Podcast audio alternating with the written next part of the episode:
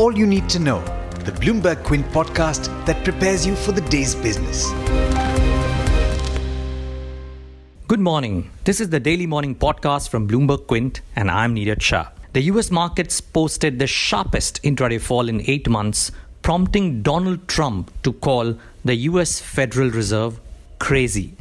Asian markets have also had a very jittery start, with investors turning wary of the implications of the trade war.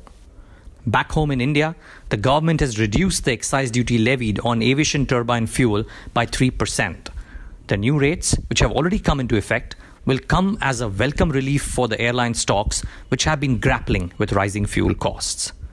Zee Entertainment, which was the first Nifty company to come out with earnings, has managed to surpass expectations in the second quarter, despite the bottom line coming in lower due to a high base.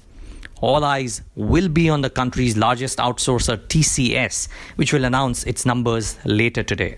A weaker rupee is expected to aid margins, which could extend above 26% for the first time in seven quarters. In other news, Cyclone Titli has made a landfall in Odisha's Gopalpur today early morning. More than 3 lakh people residing along the coastline have already been evacuated, and rescue and rehabilitation teams are already on standby. The army is also extended support in case it is required. Government has finally filled up the Attorney General's position, appointing Tushar Mehta to the post. Mehta was serving as the additional Solicitor General in the government. The position had fallen vacant after Mukul Rohatgi had stepped down last year. But with the markets falling the way they are, a lot of stocks will be in focus. It's over to Darshan Mehta for the setup in the Indian markets. Good morning, Darshan. Hi, good morning, everyone. It's a gloomy morning. The SGX Nifty is indicating a downtick of over 200 points. Uh, we've seen the carnage across Europe and the US markets. Asia, too, is bleeding in trade. But we are in the midst of earnings season. The second Nifty company, that is TCS, uh, will come out with its results today. Among the other companies to come out with results is GM Breweries. The numbers that were announced after market hours yesterday was from Zee Entertainment. Pretty strong set of numbers, beat estimates. Revenues were up 24%, EBITDA was up 37%, which means an EBITDA margin of 33% versus the 31% that we were anticipating.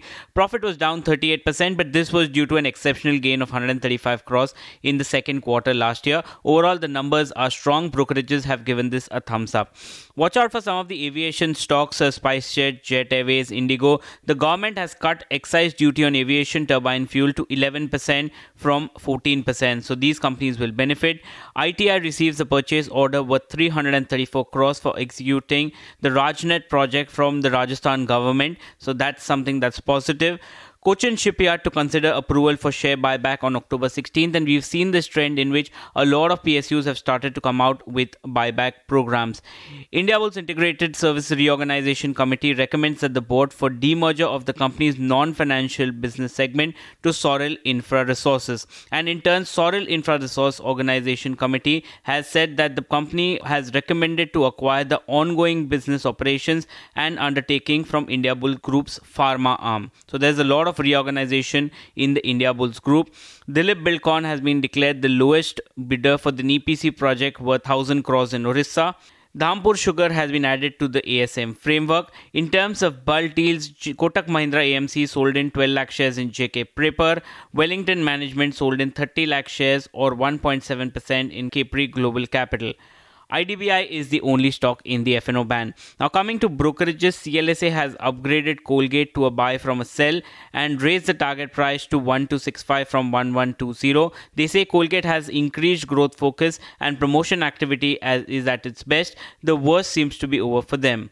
Macquarie has downgraded Bandhan Bank to a neutral from an outperform and cut the target price to 540 post the numbers. They say that the overhang of the resolution of the promoter stake sale and market perception of the loans given to IL&FS remain. And Bank of America Merrill Lynch did a channel check for the paint companies. They say that a 2 to 3% price hike was taken in October and another 4 to 5% likely in December if crude remains at elevated levels. But there's much more you need to know before trade actually starts starts. For that, log on to our website bloombergquint.com and click on the All You Need to Know tab, and you'll be prepared for morning trade.